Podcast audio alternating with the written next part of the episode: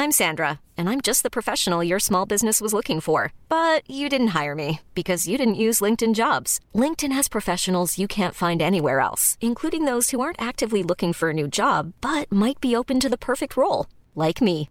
In a given month, over 70% of LinkedIn users don't visit other leading job sites. So if you're not looking on LinkedIn, you'll miss out on great candidates like Sandra. Start hiring professionals like a professional. Post your free job on linkedin.com/people today.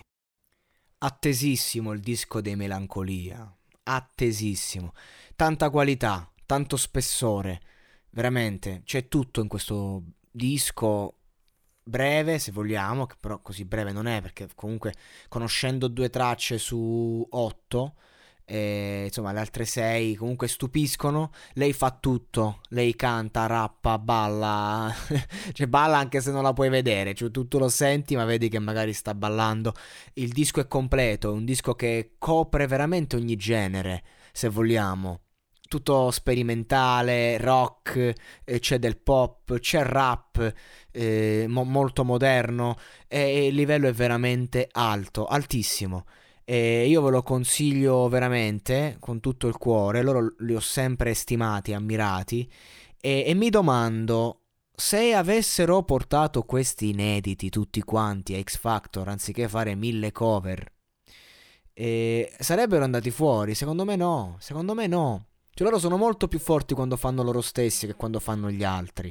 E ripeto, non, io ho letto tante cose, no? Melancolia fatti fuori perché eh, non, la critica volevano farli fuori, complotti, tutti che si chiedono perché. Perché? Ma semplice, hanno giocato a risparmio, hanno sbagliato le scelte, è stato tutto un, una mossa sbagliata dietro l'altra attorno a loro. Io non ho dubbi su questo.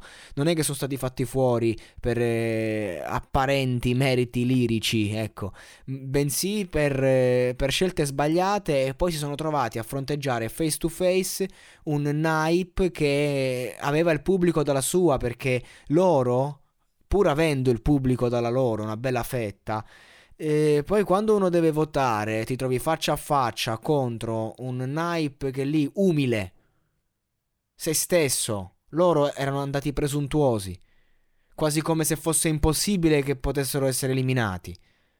Certo che la presunzione il talento la deve avere, cioè quando tu sai di valere è chiaro che lo, lo riporti sulla scena, però eh, neanche a sottovalutare la situazione, cioè modesti mai, ma umili sì. E Nipe perché queste, queste, cose qui piacciono al pubblico. Loro erano l'Apollo Creed, Sniper e Rocky Balboa che combatteva contro Apollo Creed. E quindi hanno voluto vince, vedere vincere eh, il, il, il, nessun artista in particolare piuttosto che loro. E quindi di conseguenza è stato un grande errore. E questo disco qua dimostra che loro dovevano continuare questo percorso, dovevano andare in finale perché comunque spaccano. Però su questo discorso invece della lingua, perché molti dicono, ah, eh, ospiti internazionali diventerete. Eh, mm, quando tu sei italiano e provi a cantare in maniera internazionale, in verità questo non diventa un, un qualcosa che ti amplifica.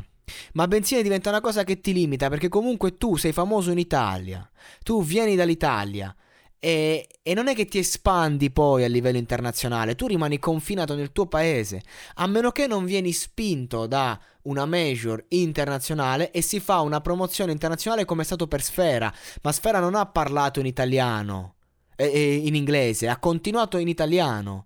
E, e il pubblico che attraverso i featuring, attraverso la pubblicità, attraverso la curiosità e il genere, e la musicalità del genere che è universale, lo ascolta così com'è. Quindi io non sono affatto d'accordo di questo discorso che gli artisti eh, se cantano in, in, inglese poi possono avere un successo internazionale. Io credo che loro non cantino in italiano perché l'italiano è difficile, è difficile portare questo mood in italiano. È più facile portarlo in inglese. Anche il livello dei testi. Cioè, il livello dei testi scritti in inglese, spesso tradotti, perdono molto d'efficacia, quindi chissà. Quindi secondo me questo fatto dell'inglese non è un qualcosa in più, un valore aggiunto, bensì un limite. E il mercato lo dimostra. Non è, che lo, non è che mi sono inventato sta cosa. Il mercato parla chiaro. Funziona così. Ci hanno provato pure con Gaia a lanciarla internazionale, no?